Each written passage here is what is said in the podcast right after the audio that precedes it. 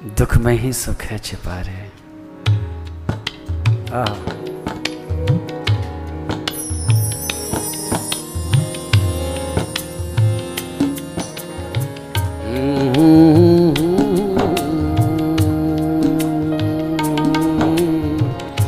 दुख में ही सुख है छिपा रे भैया। दुख में ही सुख है छिपा रे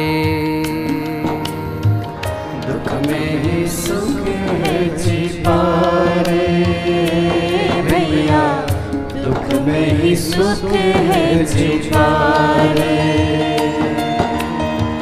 दुख में ही सुख है छिपा रे भैया, दुख में ही सुख है छिपा रे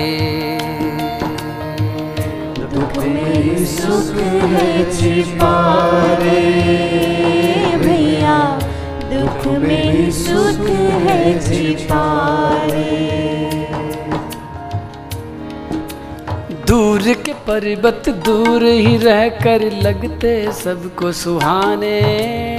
दूर के पर्वत दूर ही रहकर लगते सबको सुहाने। दूर के पर्वत दूर ही रहकर लगते सबको सुहाने। दूर के पर्वत दूर ही रहकर लगते सबको सुहाने।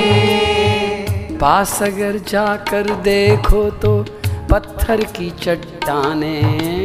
पास अगर जाकर देखो तो पत्थर की चट्टाने। दूर के पर्वत दूर ही रह कर लगते सबको सुहाने। दूर के पर्वत दूर ही रहकर लगते सबको सुहाने। ये उस सुख की बात कर रहा हूँ जो दूसरों के थाली में दिखाई पड़ते हैं। जैसे दूर के पर्वत दूर से अच्छे लगते हैं, पास आकर के देखते हैं तो चट्टानी चट्टान मिलती है। उसी तरह से संसार में एक भ्रम है। हमेशा दूसरा आदमी सुखी नज़र आता है। हमेशा दूसरे की थाली में ज़्यादा घी नज़र आता है। हमेशा दूसरे का बगीचा ज़्यादा हरा नज़र आता है। हमेशा दूसरे का मकान ज़्यादा सुंदर नज़र आता है। हमेशा दूसरे के बच्चे ज़्यादा ब्रिलियंट दिखाई पड़ते हैं। दूर से। पास जाके देखेंगे तो वही बात आएगी सामने। दूर के पर्वत दूर ही रहकर लगते सबको सुहाने। दूर के पर्वत दूर ही रहकर लगते सबको सुहाने।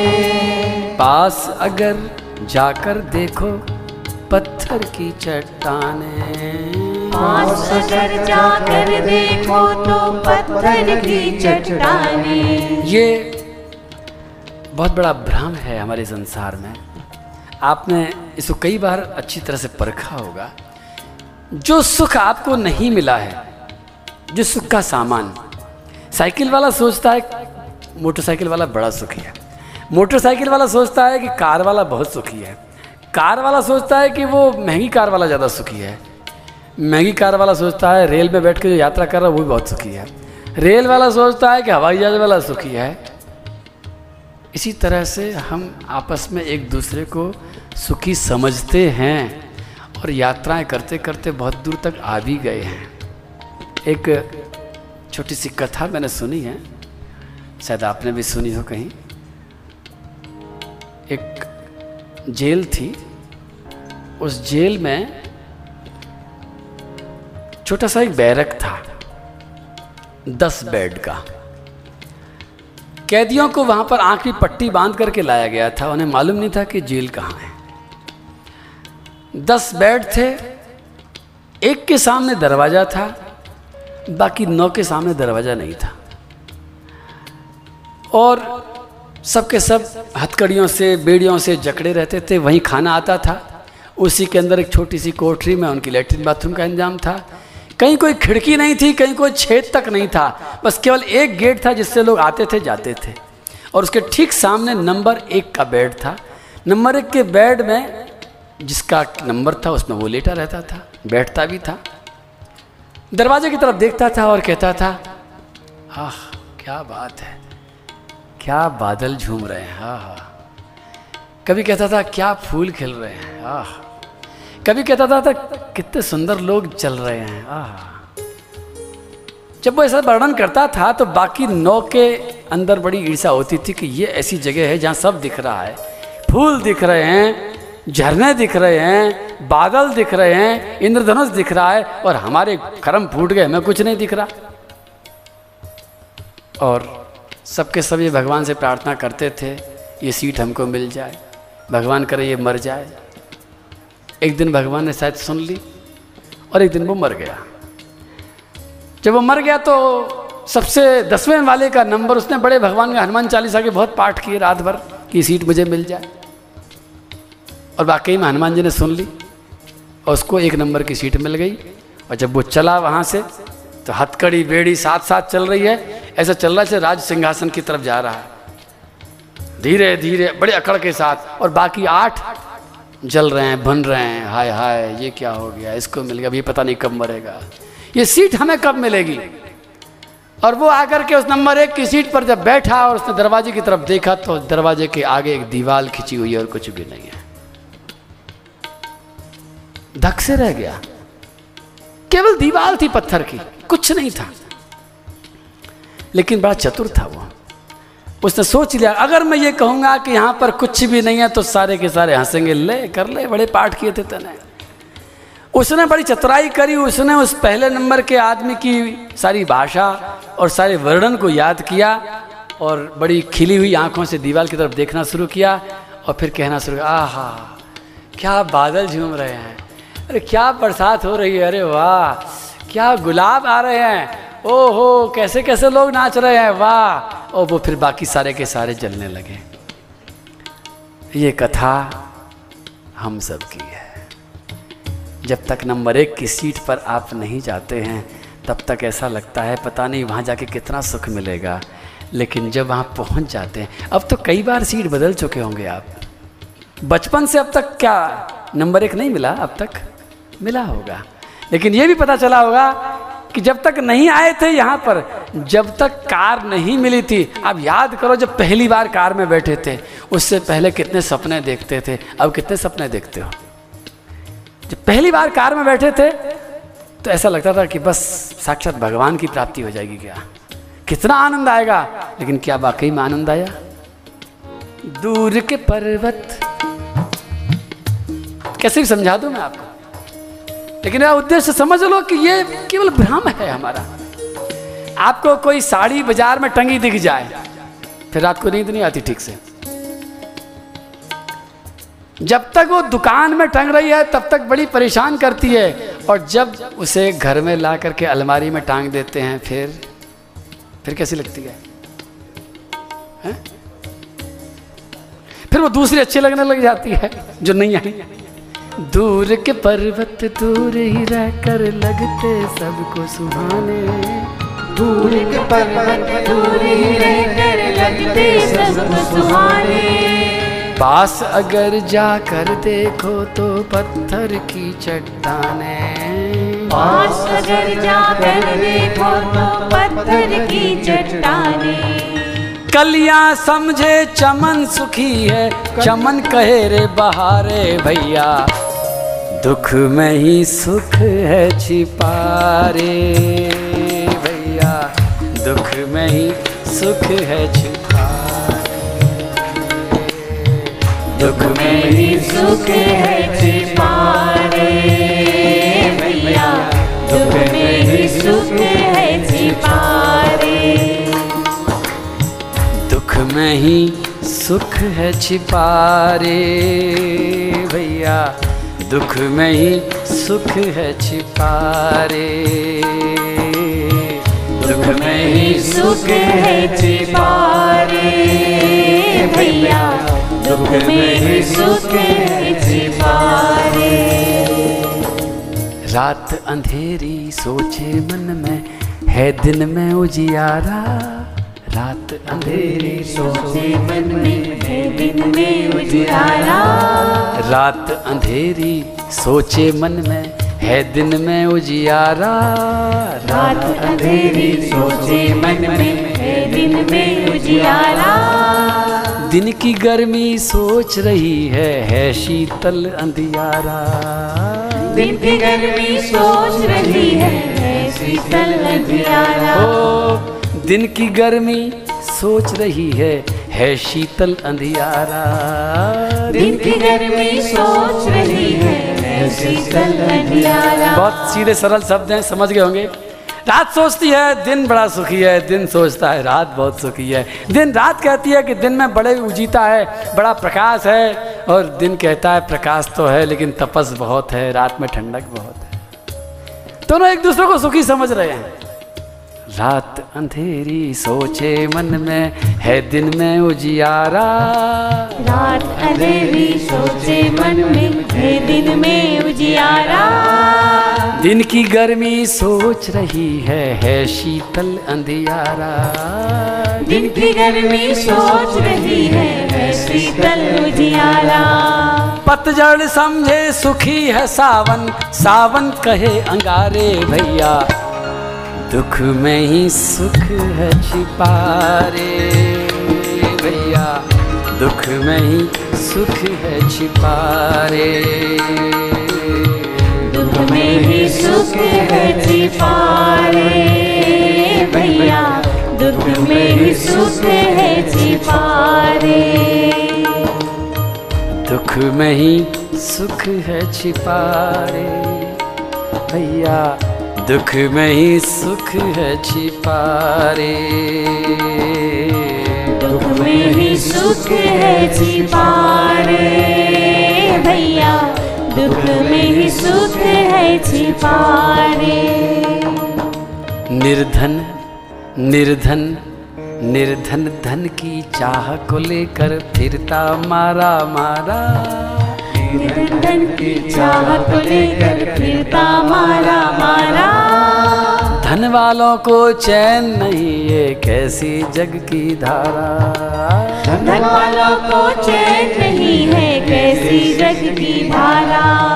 एक दूजे को सुखी समझते सुख को सभी पुकारे भैया। दुख में ही सुख है छिपारे। दुख में ही सुख है छिपारे। दुख में ही सुख है छिपारे। भैया दुख में ही सुख है छिपारे। आजकल पेट्रोल महँगा होता चला जा रहा है और मैंने सुना है कि पेट्रोल कुछ दिन में ख़त्म भी हो जाएगा। लोग बताते हैं मुझे कि महाराज जी अड़तालीस साल तक ही रह गया बस फिर ख़त्म हो जाएगा। बड़ी चिंता लगती है मेरे को। मैं कहता हूँ, भैया, फिर कारें कैसे चलेंगी? बोले, नहीं महाराज जी, चिंता मत करो। पानी से कार चलाने का इंतज़ाम कर लिया गया है। अच्छा? आपके बीच में बैठे होंगे बहुत सारे वैज्ञानिक, इंजीनियर लोग। वो जानते हैं कि पानी के अंदर हाइड्रोजन भी और ऑक्सीजन भी है। हाइड्रोजन को जिस दिन वो तोड़ करके निकालना, लोग कहते हैं, सब बना भी लिया है। जिस दिन पानी के हाइड्रोजन को और ऑक्सीजन को अलग अलग करके हम हवाई जहाज़ में या कार में जब डालना शुरू कर देंगे तो फिर सोचो ना कैसा आनंद आएगा। फिर तो हवाई जहाज़ की टिकट बहुत सस्ती हो जानी चाहिए। पानी से चल रहा है? पानी से ऊर्जा जिस दिन बनाना इंसान सीख जाएगा, उस दिन ऊर्जा की कमी नहीं रहेगी। उसी तरह से मैं कहता हूँ, जिस दिन आप दुख से सुख बनाना सीख जाएँगे, उस दिन सुख की भी कमी नहीं रहेगी। पानी से ऊर्जा बनाने से कोई दुख मिटने वाला नहीं है। लेकिन दुख से सुख बनाना अगर हमने भागवत से सीख लिया और प्रैक्टिस कर डाली तो जीवन में फिर किसी तरह की कोई कमी भी नहीं रहेगी। दुख में ही सुख है छिपा। बाहर निकालना है। वो तरकीब आनी चाहिए। जैसे परमाणु को तोड़ करके यूरेनियम मिला करके, पता नहीं कैसे कैसे करते हैं, लेकिन परमाणु ऊर्जा से कितनी बड़ी ऊर्जा बन जाती है? मैं कहता हूँ, परमाणु ऊर्जा से भी ज़्यादा बड़ी ऊर्जा आपके अंदर दुख से सुख मिलाने का, वो रिएक्टर वो रिएक्टर आपके दिमाग में फिट करना है खाली। भागवत की जय जयकार हो जाएगी। बोलो, भागवत भगवान दुख में ही सुख है छिपा रे भैया। दुख में ही सुख है छिपा रे दुख में ही सुख है छिपारे भैया दुख में सुख है छिपारे दुख में ही सुख है छिपा रे भैया दुख में ही सुख है छिपा रे दुख में ही सुख है छिपारे। भैया दुख में ही सुख है छिपारे। ओ दुख में ही सुख है छिपा रे दुख में ही सुख है छिपारे। बोलो कन्हैया लाल की छोटा सा बालक था गोपीचंद।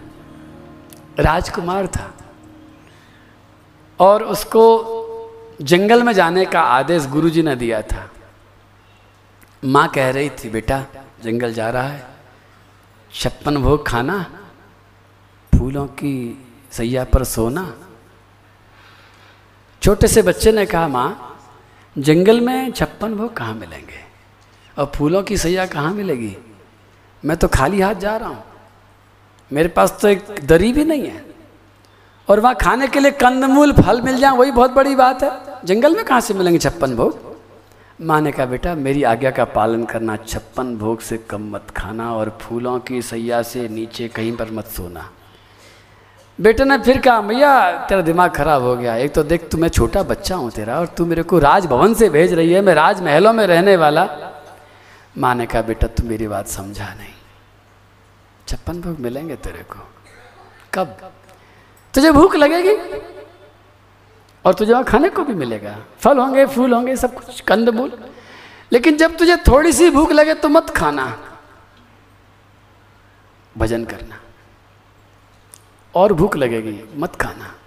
और भूख लगेगी, मत खाना। और भूख लगेगी, तब भी मत खाना।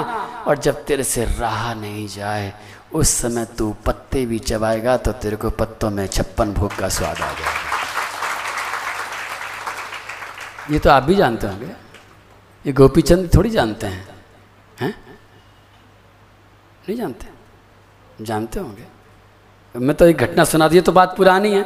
ये तो मैंने सुनी हुई बात है, लेकिन एक मेरे पास में घटना घटी बड़ी विचित्र। मैं किसी के पास था, एक आदमी था, वो कंप्यूटर पर कुछ डिज़ाइनिंग का काम करता था तो मुझे कुछ काम कर, बहुत पुरानी बात है।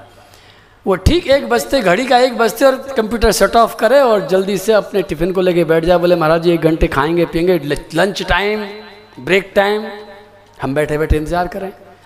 एक दिन की बात, एक बज गया। कंप्यूटर बंद नहीं किया उसने। मैंने देखा क्या हो गया, भूल गया क्या? एक बज के दस मिनट, बीस मिनट, पच्चीस मिनट, तीस मिनट, चालीस मिनट। मैंने कहा, भैया, ये याद दिला देना चाहिए, कि लगता भूल गया। भैया, आज भोजन नहीं करोगे क्या? आज लंच टाइम नहीं होगा क्या? बोले, नहीं लंच टाइम तो हो गया, मुझे मालूम है, एक बज के चालीस मिनट हो गए हैं। अच्छा मालूम है?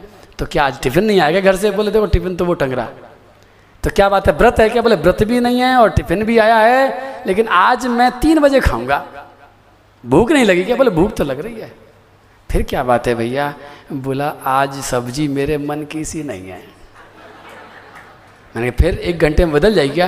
बोले, अगर मैं अभी खाऊँगा तो वो स्वाद नहीं लगेगी और जब तीन बजे खाऊँगा ऐसा होता है? आपको अनुभव है कुछ इस तरह का? उसने क्या किया? मसाला डाला क्या उसमें सब्ज़ी में मसाला नहीं डाला, सब्ज़ी में, सब्ज़ी को दोबारा नहीं बनाया, लेकिन वो आदमी इतना जानता था कि जब भूख ज़्यादा होती है तो नखरे गायब हो जाते हैं। सुख बढ़ जाता है। सीधी सीधी बात, दुख में ही सुख है छिपारे। आपको सुख पैदा करने के लिए, आपको छप्पन भोग बनाने के लिए बाज़ार जाने की ज़रूरत नहीं। आप थोड़े से भूख को पका लेना। आपकी रूखी रोटी में छप्पन भोग का स्वाद आ जाएगा। किसी भी सुख को बढ़ाने के लिए इतना सा कर लेना, एक गियर डालना, थोड़े से दुख में चले जाना। आपको गर्मी लग रही है, लाइट भाग गई है, एसी बंद हो गया है, पंखे भी बंद हो गए हैं, पसीना आ रहा है। लाइट वालों को गाली देने को मन मचल रहा है। सब कुछ हो रहा है, उस समय याद कर लेना, केवल पाँच मिनट धूप में जाके खड़े हो जाना। जब वापस आओगे तो उस बिना पंखे वाले, बिना एसी वाले कमरे में आपको बहुत ठंडक महसूस हो जाएगी। और वो पाँच मिनट बेकार नहीं जाएँगे। उस पाँच मिनट में भगवान की आराधना हो जाएगी, भगवान को प्रसन्न करने वाला काम हो जाएगा, आपका तप हो जाएगा, आपका शरीर मज़बूत हो जाएगा। दोनों हाथों में लड्डू है, कहीं नुकसान नहीं है, क्योंकि दुख में ही सुख छिपा हुआ है। और एक बात, दुख कितना ही भयंकर मिले, धीरे धीरे धीरे धीरे करके अपना असर खो देता है। और सुख भी कितना ज़्यादा बड़ा मिल जाए सुख भी असर खो देता है। इन दोनों में ज़्यादा तुम नहीं है। ये तो जब तक नए नए आते हैं, तब तक दुख भी दुखी करता है और सुख भी सुखी करता है। जैसे ही पुराने होते हैं, सब बेकार लगता है। नई नई कार आती है, तब रगड़ते हैं उसको। धूल नहीं जम जाए कहीं। और तीन महीने बाद में फिर, अरे तू जरा साफ़ कर दियो, तू जरा साफ़, फिर साफ़ ही नहीं करते उसको क्यों? क्या हो गया? बासी हो गया। सुख भी बासी होता है और दुख भी बासी हो जाता है। अब इसलिए सुख और दुख की बात नहीं करते हैं। हम आगे चलते हैं, हम आनंद की बात करते हैं। आनंद में चलते हैं। और आनंद की बात करने के लिए श्री मैत्री जी महाराज से विदुर जी ने कहा है कि सुख और दुख का निर्माण तो मनुष्य खुद कर सकता है, कर लेता है, करता ही रहता है। आनंद की बात तब होती है जब भगवान का स्मरण होता है। और उसके लिए मैत्री जी महाराज ने उनको इस सृष्टि के वर्णन की फिर से कथा सुनाई है। श्री ब्रह्मा जी महाराज की कथा सुनाई है। ब्रह्मा जी महाराज ने चौरासी लाख योनियों का निर्माण कर लिया है और भगवान को दिखाया है। भगवान ने देखा। भगवान ने सारी योनियों को देखा। सब योनियों को देख करके भगवान खुश नहीं हुए। भगवान ने कहा, ब्रह्मा जी, आनंद नहीं आया। महाराज, देखो ना, गुलाब कहता चमक रहा है। बोले हाँ चमक रहा है, ठीक है अच्छा चंपा देखो, हाथी देखो, जो कितना बड़ा बनाया मैंने। भगवान ने कहा, सब ठीक है, लेकिन ये तो तुमने बस सबकी फिक्सिंग कर दी है। जैसा है, वैसा ही रहेगा। ये मेरे साथ खेल नहीं सकता। ब्रह्मा, मैं चाहता हूँ मेरे साथ खेले। मैंने तुमको पूरा अधिकार दिया है। और तुम बनाओगे कहाँ से? सारा तत्व भी मैंने दिया है। डिज़ाइनिंग तुम कर रहे हो, लेकिन तत्व तो सब मैंने दिया है तुमको। मैं चाहता हूँ कुछ ऐसा बनाओ, जिसके साथ मैं खेल सकूँ, जो मुझसे प्रेम कर सके। ब्रह्मा जी ने कहा, महाराज, देखो, मैंने देवता बना दिया गंधर्व बना दिए किन्नर बना दिए। देखो, मैंने सबको सिखा दिया। ये आपकी जय जयकार करेंगे, आपकी भक्ति करेंगे, आपको प्रणाम करेंगे। भगवान ने कहा, ब्रह्मा, जिसको तुमने रटा दिया है, जिसको तुमने सिखा दिया है, उसका प्रेम प्रेम नहीं होता। आपके घर में आप नौकर लेके आ जाओ। ऐसी बात के पैसे दो कि तू दिन भर बैठा बैठा I love you I love you कहता रहे। तो प्रेम माना जाएगा क्या? नौकर का प्रेम प्रेम नहीं होता, नौकर का खेल भी खेल नहीं होता। खेल तो तब होता जब खेलत में को काको गुसैया। खेल तब शुरू होता जब बराबर की बात होती है। और ब्रह्मा जी, मैं खेलना चाहता हूँ। एको हम बहुत श्यामा मैं, भगवान का संकल्प है कि मैं एक हूँ, मैं अनेक रूप धारण करूँ, मैं अनेक बन जाऊँ, जिससे खेल हो सके। और इस बात से समझ लेना कि संसार कोई प्रोडक्शन नहीं है। संसार कोई बोझ नहीं है। संसार कोई ज़िम्मेदारी नहीं है। हमने मान रखा ज़िम्मेदारी, वो पता नहीं क्या क्या मान रखा है। ये संसार एक खेल है, क्रीड़ा है। किसकी? भगवान की। खेलने आए हम। सब लोग खेलने ही आए हैं। और खेलते खेलते ही जाना चाहिए। और उसका प्रमाण? खेलते समय खिलाड़ी ही मुख्य होता है, खिलौना मुख्य कभी नहीं होता। इस संसार में भी भगवान ने बता दिया है कि संसार तो खिलौना है। भगवान इस खिलौने को तोड़ ही देते हैं। भगवान ने इस खिलौने को तोड़ने का पक्का इंतज़ाम पहले से ही कर दिया है। ज़िम्मेदारी दे दी है भगवान शिव को कि ये खिलौना आपको तोड़ना है। भगवान शिव का क्या काम? संघार इस पूरी सृष्टि को समाप्त करने की ज़िम्मेदारी भगवान की। शंकर भगवान त्रिशूल लेकर के अपनी सारी सेना को लेकर के बैठे इसी बात पर हैं कि जब ये खेल पूरा होगा तो खिलौना तोड़ने का काम मुझे करना है। ये खिलौना भी टूटेगा, लेकिन खिलाड़ी नहीं टूटेगा। आप सब लोग खिलाड़ी हैं, आप सब लोग खेलने वाले हैं। और किससे खेलने वाले हैं? भगवान से खेलने वाले हैं। अब आप मैं कुछ सवाल पूछ लूँ आपसे।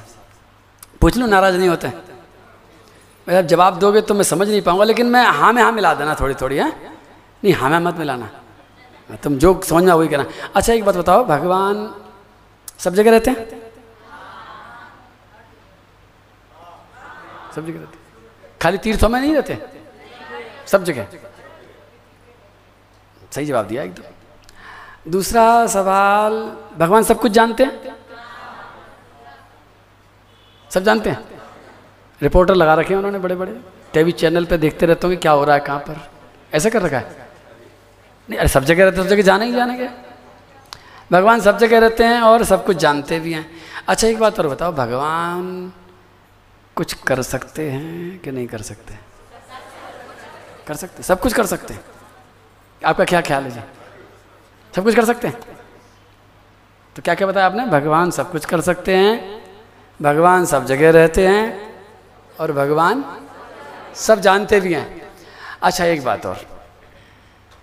भगवान सब जगह रहते हैं, सब कुछ कर सकते हैं, सब कुछ जानते हैं। भगवान के मन में करुणा है या पत्थर दिल है? दया है? दयामय है भगवान? क्या सवाल हो गए? चारों के सवाल एकदम सही जवाब दिया आपने। अब पांचवा सवाल पूछ लो। पूछ लो। खतरनाक है पांचवा।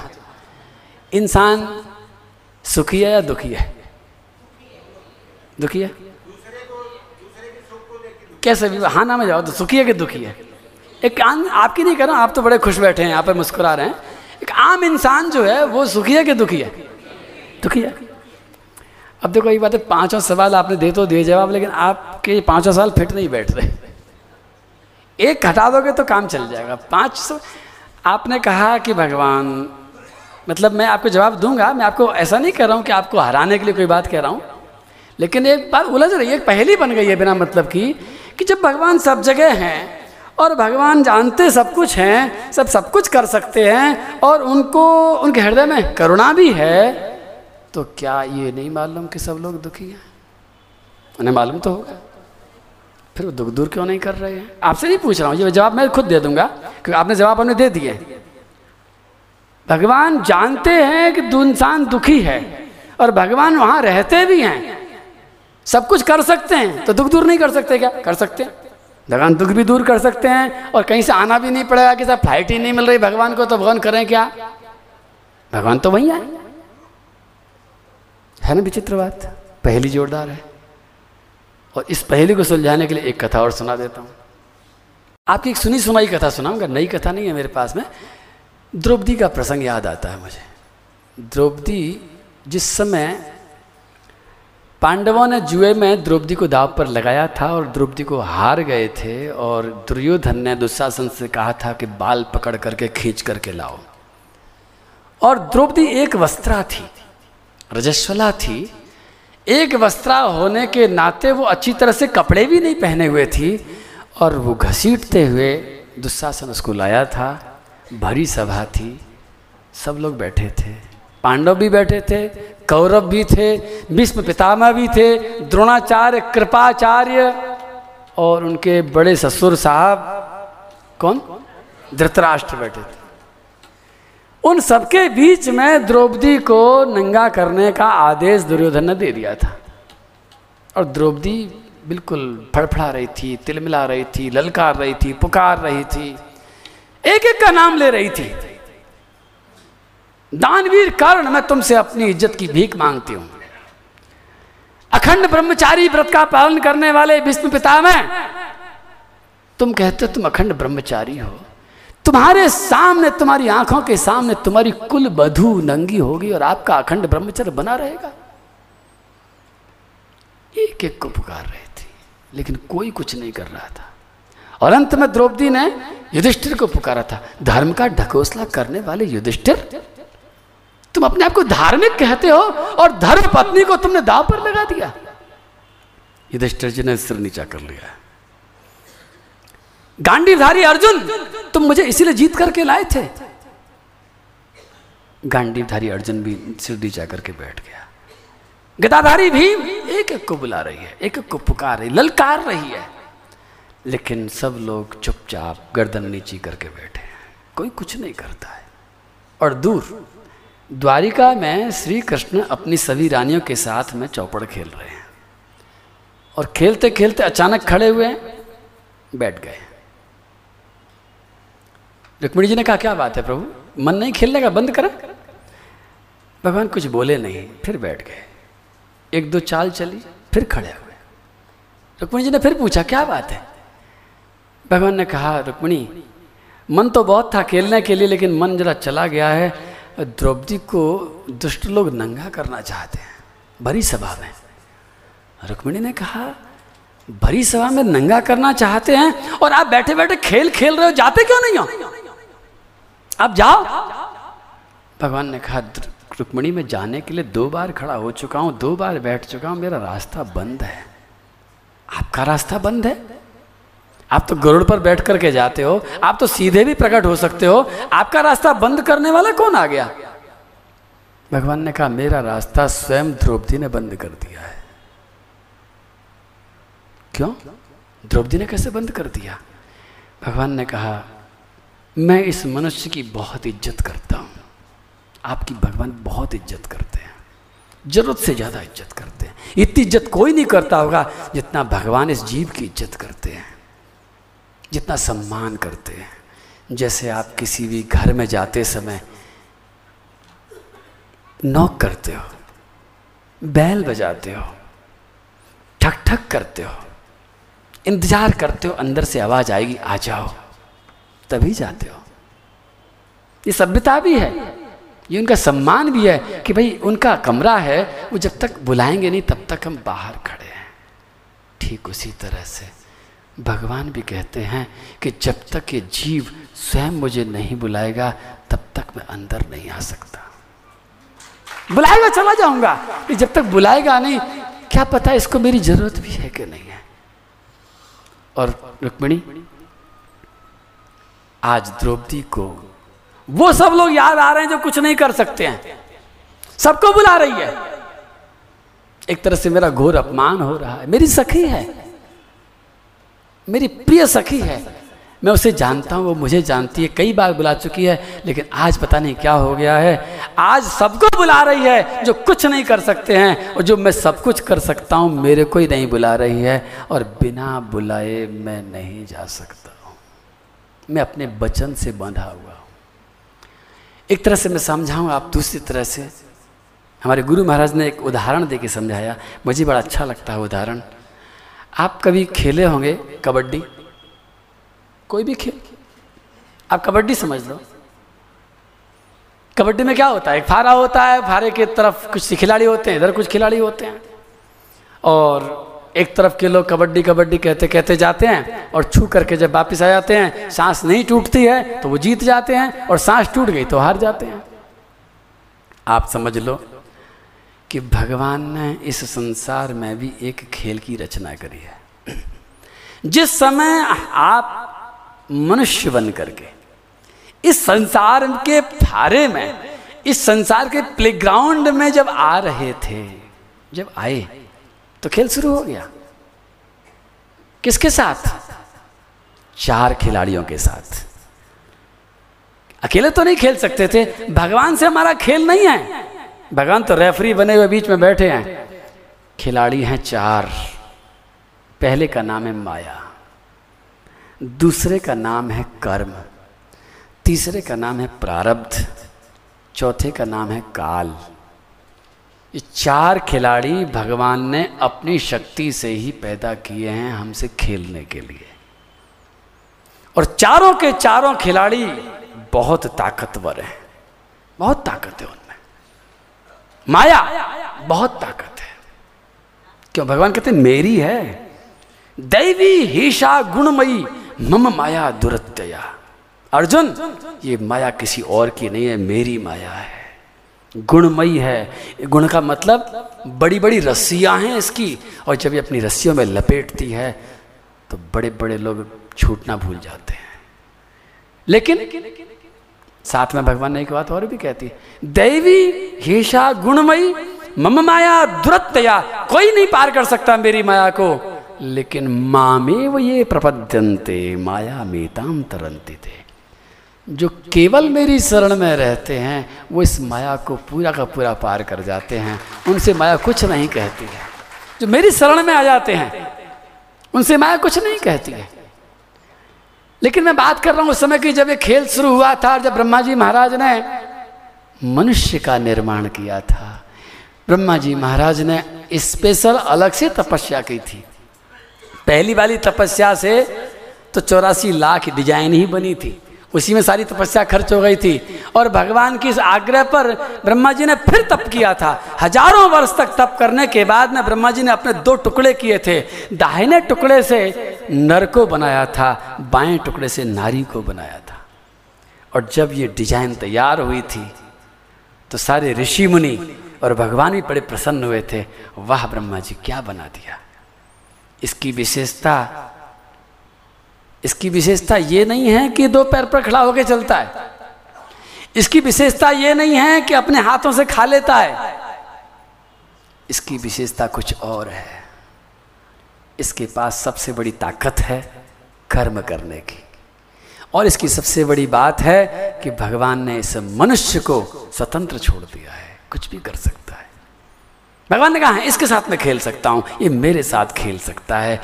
क्योंकि ब्रह्मा जी, तुमने इसके सॉफ्टवेयर में, इसके अंतःकरण में, जैसे तुमने गुलाब को खिलना सिखा दिया, कांटे को चुभना सिखा दिया, सांप को डसना सिखा दिया, बिच्छू को डंक मारना सिखा दिया, इस मनुष्य को तुमने कुछ नहीं सिखाया, ये बहुत अच्छा किया। कोरा कागज़ छोड़ दिया है। ये कुछ भी कर सकता है। ये भगवान को गाली भी दे सकता है। भगवान से प्रेम भी कर सकता है, या किसी की हत्या भी कर सकता है, ये यज्ञ भी कर सकता है, किसी की सेवा भी कर सकता है, ये कुछ भी कर सकता है। बिल्कुल कोरा है।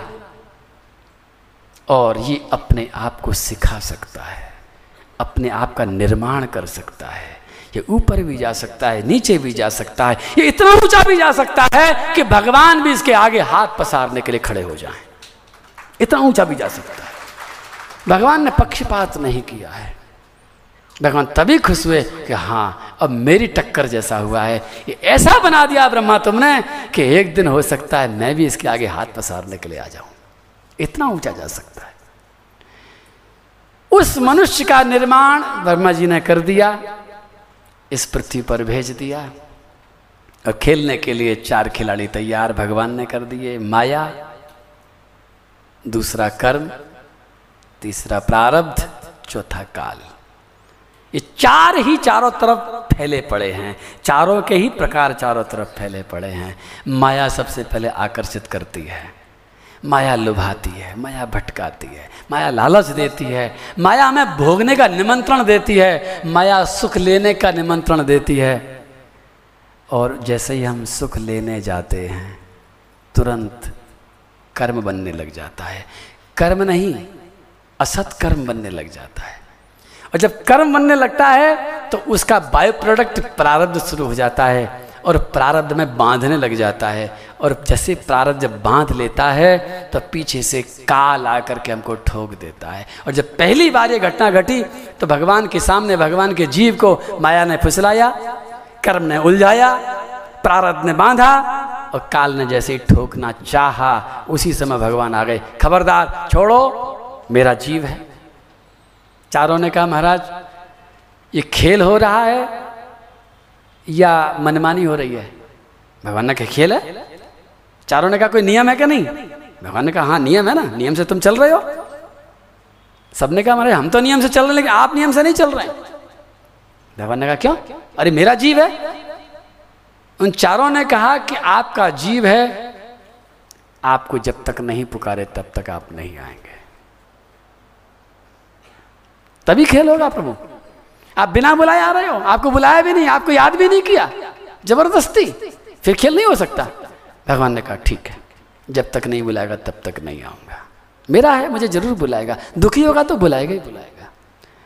अब आप समझ जाओ। फिर वही चार, पाँच प्रश्न, इंसान दुखी है। भगवान वही हैं। जैसे एक माँ के बच्चे को जब कोई पीटता हो, जब बाप भी पीटता है ज़ोर से तो माँ बगल में खड़ी खड़ी रोती रहती है। आप सही सही बताना कि बच्चे को ज़्यादा पिटने का दुख होता है या उस पिटने का माँ को ज़्यादा दुख होता है? माँ को बहुत दुख होता है। और माँ तड़पती रहती है, माँ रोती रहती है। माँ कहती है नालाय कहीं का क्यों गलती करके आया? माँ इशारा करती है, अरे माँ भी मांग ले। माँ कहती है, कान पकड़ ले, दोबारा मत करना, बेटा, ऐसी गलती। लेकिन बस केवल दुखी होती रहती है। अगर सच्ची बात देखी जाए तो जितना इंसान दुखी है, उससे कई ज़्यादा गुना भगवान भी इस बात से दुखी है कि तू दुखी क्यों है? क्यों दुखी है तू? और वो अपने वचन में बंधा हुआ है। जब तक पुकारोगे नहीं, तब तक आएगा नहीं। है वहीं पर। सब कुछ जानता है, सब कुछ कर सकता है। करुणा का सागर है, आपने चारों पाँचों जवाब बिल्कुल ठीक दिए हैं। आपकी कोई गलती नहीं है, लेकिन गलती तो किसकी कहूँ? न गलती भगवान की है, न गलती इंसान की है। इंसान बेचारा है, माया प्रबल है। और ये एक साधारण इंसान की बात नहीं, द्रौपदी की भी वही दशा हो रही है। आज द्रौपदी के सामने भी वही स्थिति है कि वो माया में उलझ गई है। जो दिख रहा है कन्या दिख नहीं रहे। यही समस्या है कि जो दिखता है, हम उसी तरफ़ भाग लेते हैं और जो नहीं दिखता है, लेकिन होता है, उस तरफ़ ध्यान नहीं जाता है। द्रौपदी भी उलझ गई है। और उस समय अब भगवान क्या करे और जीव क्या करे? ईश्वर क्या करे और द्रौपदी क्या करे? दोनों मजबूर हैं। वो बिना बुलाए आ नहीं सकते। और वो अब बुला नहीं सकते, क्योंकि दिमाग से निकल गया है। बुद्धि में भगवान नहीं है। दिमाग उलझ गया है कहीं और।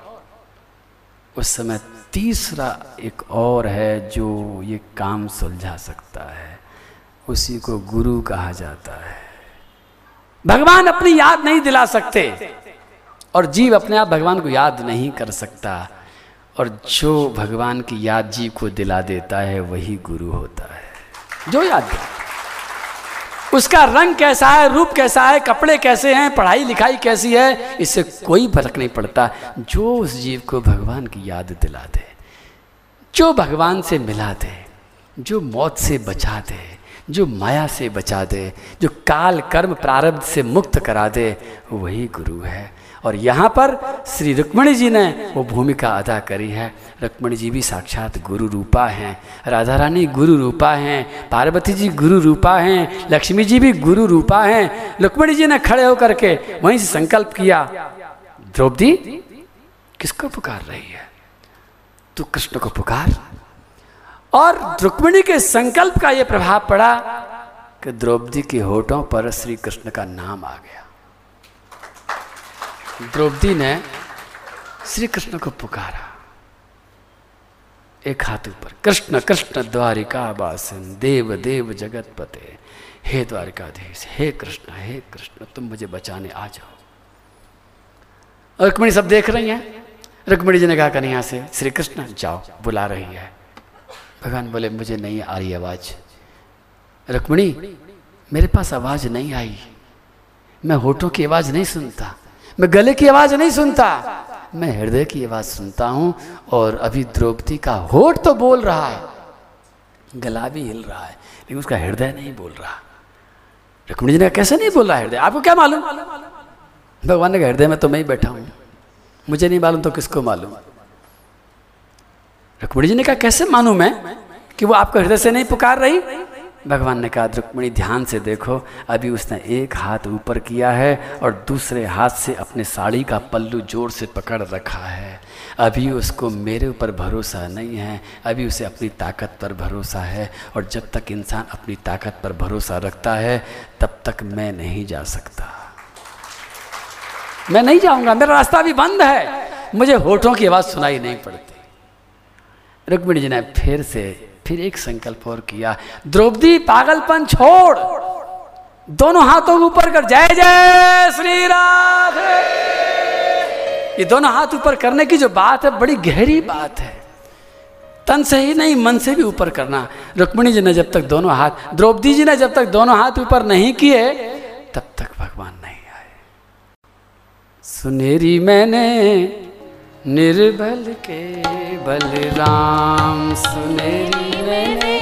निर्बल के बलराम। और जब द्रौपदी ने दोनों हाथ ऊपर किए जय जय श्री राधे। जब द्रौपदी ने दोनों हाथ ऊपर किए तो एक क्षण भी नहीं लगाया। भगवान की कमर से उड़ता हुआ पीताम्बर आया और द्रौपदी की कमर में लिपट गया। भगवान कहते हैं द्रौपदी तुम्हें बुलाने में देर हो सकती है। मुझे आने में आज तक देर नहीं हुई। कभी देर नहीं सोनेरी में निर्बल के बलराम सुनेरी मैंने निर्बल के बलराम सुनेरी मैंने निर्बल के बलराम सुनेरी मैंने निर्बल के बलराम पिछली साख भरूं संतन की पिछली संतन की आए संवारे काम। आए सवारे का सुनेरी मैंने निर्बल के बलराम सुनेरी मैंने निर्बल के सूरदास जी महाराज ने पद गाया है। दो लीलाओं का ज़िक्र किया है। मैं केवल एक का गायन करूँगा यहाँ पर। द्रुपद सुता निर्बल भई जाछिन। द्रुपद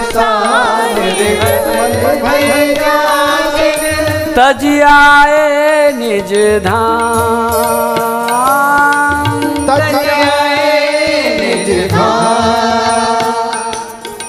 दुशासन की भुजा थकित भई। दुशासन की भुजा थकित भई। दुशासन की भुजा थकित भई।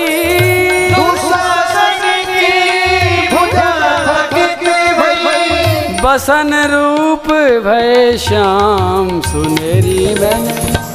निर्बल के बलराम सुनेरी मैंने निर्बल के बलराम। सुनेरी मैंने निर्बल के बलराम। सुनेरी मैंने निर्बल के बलराम। किसने रोका भगवान को? हमारे झूठे बल ने रोका। जिस समय हम सच्चे सच्चे हृदय से निर्बल हो जाएँगे। उस दिन भगवान तुरंत सामने आ जाएँगे, जिस समय हम पूरे श्रद्धा से पुकारेंगे। कबड्डी का खेल समझ लेना।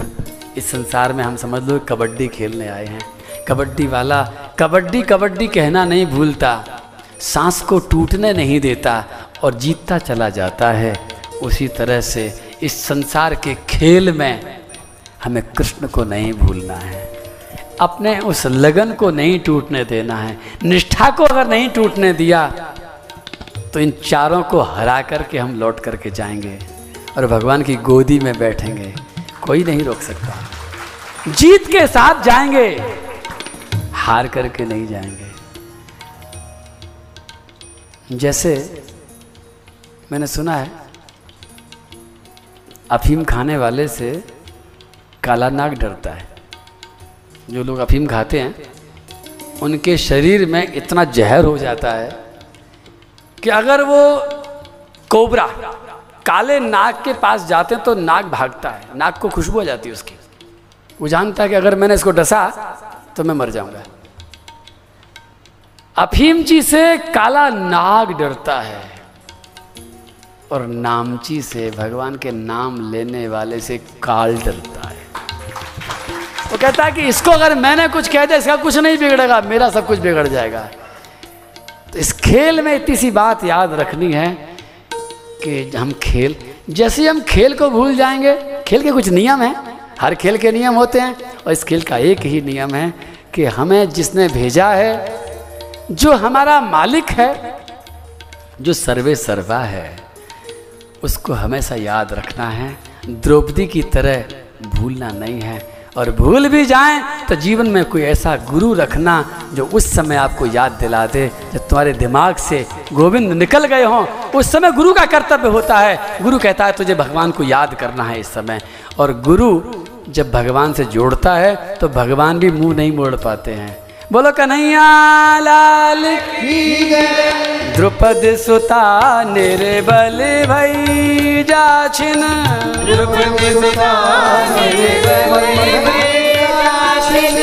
द्रुपद सुता निर्बल भई जाछिन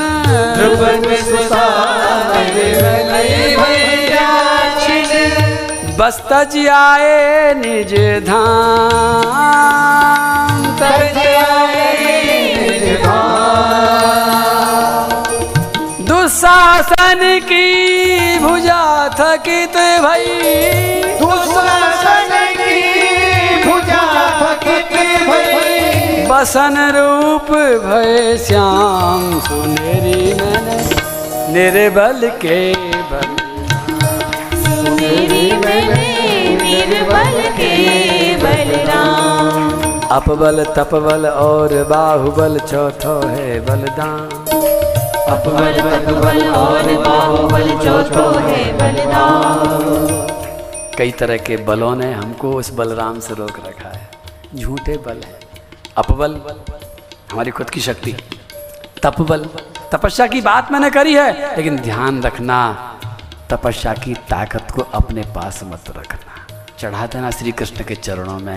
नहीं तो वो भी दुखदाई सिद्ध हो सकती है। अपबल तपबल और बाहुबल चौथो है बलदान। अपबल तपबल और बाहुबल चौथो है बलराम चौथी ताकत पैसे की ताकत। पैसा बहुत है हमारे पास। सूर किशोर कृपा ते सब बल। सूर्य किशोर को हरि नाम। सुनेरी मैंने निर्बल के। सुनेरी मैंने निर्बल के। सुनेरी मैंने निर्बल के। सुनेरी मैंने निर्बल के। बलराम। सुनेरी मैंने निर्बल के। बलराम। सुनेरी निर्बल के बलराम। हारे को हरिनाम। हरे को हरिनाम। हारे को हरिनाम। हरे को हरिनाम। हारे को हरिनाम। हरे को हरिनाम। हारे को हरिनाम। हरे को हरिनाम। हारे को हरिनाम। हरे को हरिनाम हारे को हरिनाम हरे को हरिनाम सुनेरी मैंने निर्बल के सुनेरी मैंने निर्बल के बलराम सुनेरी मैंने निर्बल के बलराम सुनेरी मैंने निर्बल के बलराम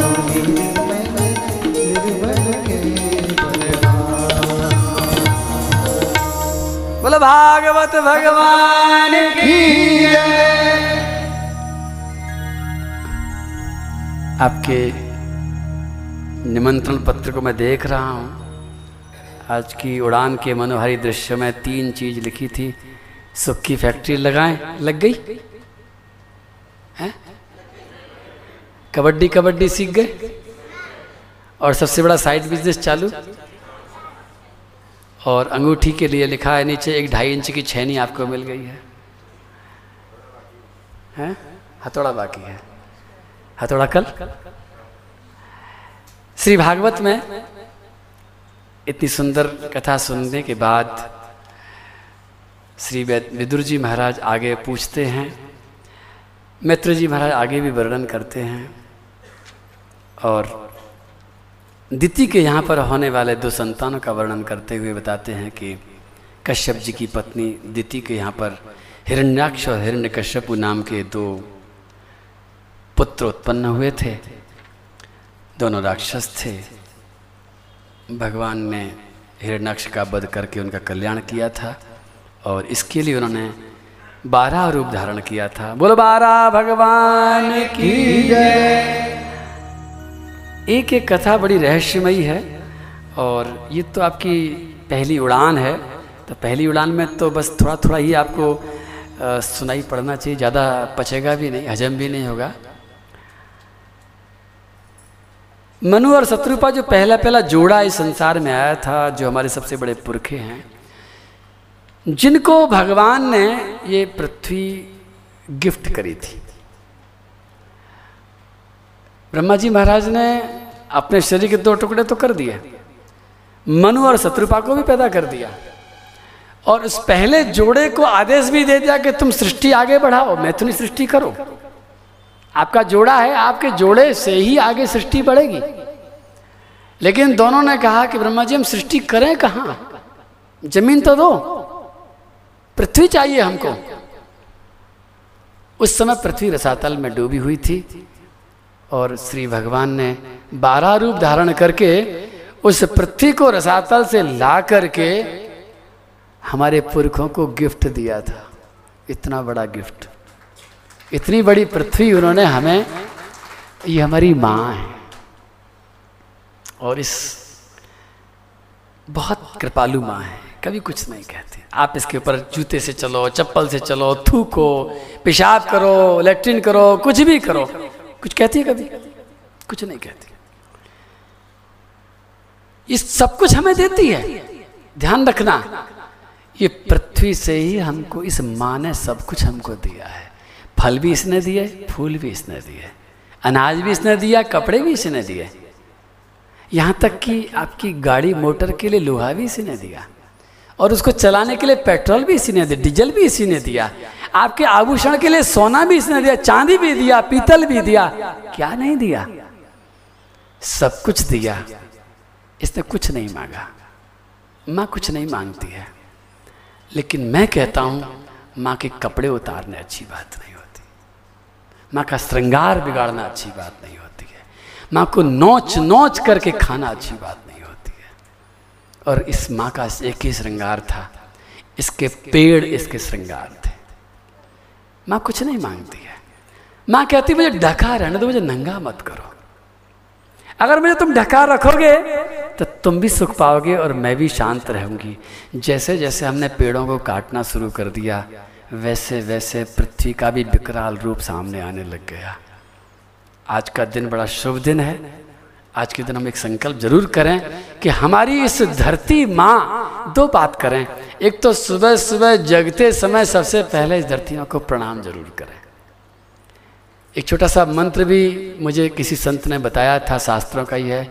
समुद्र वसने देवी पर्वतस्तन मंडले विष्णुपति नमस्तभ्यम पाद स्पर्शम क्षमस्व में। हे धरती माता मैं सारे दिन आपको पैर से छूता हूँ।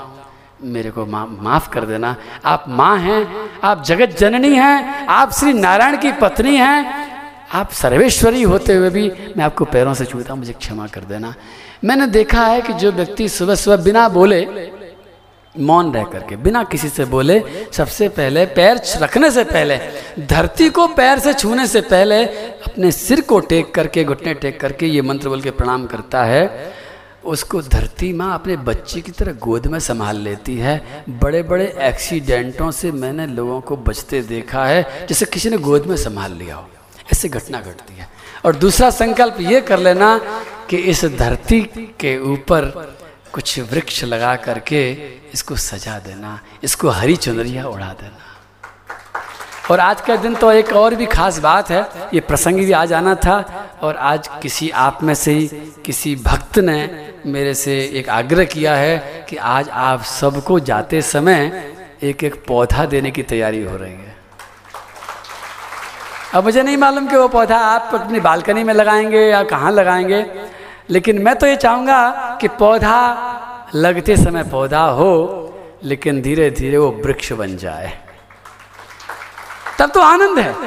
उस पौधे को बोनसाई करके आप अपने केवल मनोरंजन के लिए कैद करके रखें तो अच्छी बात नहीं है। आप पौधा लगाना वृक्ष बनने के लिए, जिससे कि उस वृक्ष पर हज़ारों चिड़ियाएँ बैठें। हज़ारों कीड़े मकोड़े उसमें अपना जीवन प्राप्त करें। आपको नहीं मालूम कि एक पेड़ की कीमत, अगर आपसे पूछूँ कितनी, आप कहोगे, महाराज, जैसा पेड़ वैसी कीमत। सागवान का होगा तो ज़्यादा, आम का होगा तो कमती, और नीम का होगा तो और कमती, और बबूल का होगा तो और कमती। लेकिन मैं कहूँगा, कितनी कीमत आप सोचेंगे? ज़्यादा से ज़्यादा चालीस हज़ार रुपये पचास हज़ार रुपये पर मैं बताऊँगा कि एक पेड़ की कीमत फल अलग कर दो, लकड़ी अलग कर दो, फूल अलग कर दो। इनके माइनस करने के बाद में एक पेड़ की कीमत साढ़े तीन सौ करोड़ से ज़्यादा होती है। ये मैं नहीं कह रहा हूँ, ये पर्यावरणविद कहते हैं कि एक पेड़ अपने ज़िंदगी में आपको मैं साढ़े तीन सौ करोड़ कौन दे देगा? हाँ देगा तो कोई नहीं, लेकिन वो तुम्हें साढ़े तीन सौ करोड़ की चीज़ दे करके जाता है। एक पत्ता जितनी ऑक्सीजन देता है अपने जीवन काल में। उस ऑक्सीजन की कीमत को अगर आप नापोगे तो आपको पता चलेगा कि एक पेड़ साढ़े तीन सौ करोड़ रुपए की ऑक्सीजन दे करके जाता है। ऐसे उस वृक्ष को, ऐसे उस धरती पुत्र को हम काट देते हैं अपने फर्नीचर के लिए, अपने लकड़ी जलाने के लिए, अपनी रोटी पकाने के लिए, अपने मनोरंजन के लिए। ठीक है, काट दिया सो काट दिया, लेकिन नए पेड़ ज़रूर लगा देना, ऐसा मेरा प्रार्थना है। आज तो पौधा मिलने वाला है। तृतीय स्कंद में आगे चल कर के कुछ प्रसंग और आ रहे हैं, चतुर्थ स्कंद के प्रसंग भी हैं। ये सारे के सारे प्रसंग कल हम आपके सामने सुनाएँगे। आइए जयकारा लगाएँ ज़ोर से। बोलो भागवत भगवान की